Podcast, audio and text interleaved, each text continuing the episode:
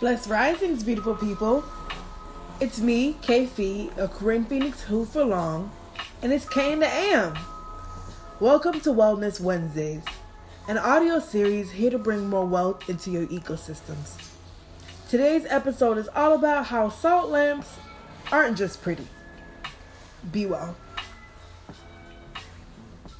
Do you want to reduce stress, improve mood, breathe easier, sleep better? And increase positive energy while positively ionizing your home? Well, I recommend you get a salt lamp. A 100% Himalayan salt lamp. I purchased mine at Marshalls for $15.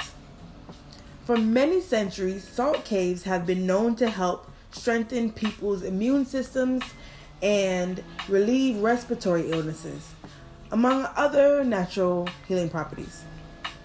Himalayan salt crystals naturally purify the air while reducing stress and gently increasing your energy level and overall well being. Okay, Fee. So you're saying this can help me be less stressed.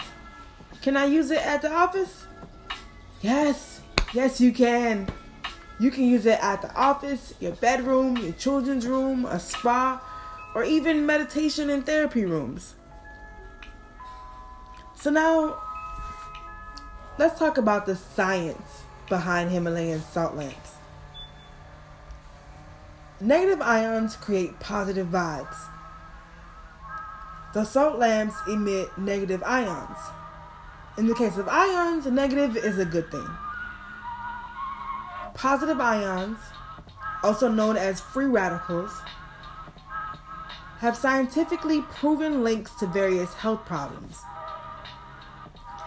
Negative ions bond with positive ions in the atmosphere, thus neutralizing the harmful effects that free radicals can have on the molecules in your body and your overall health.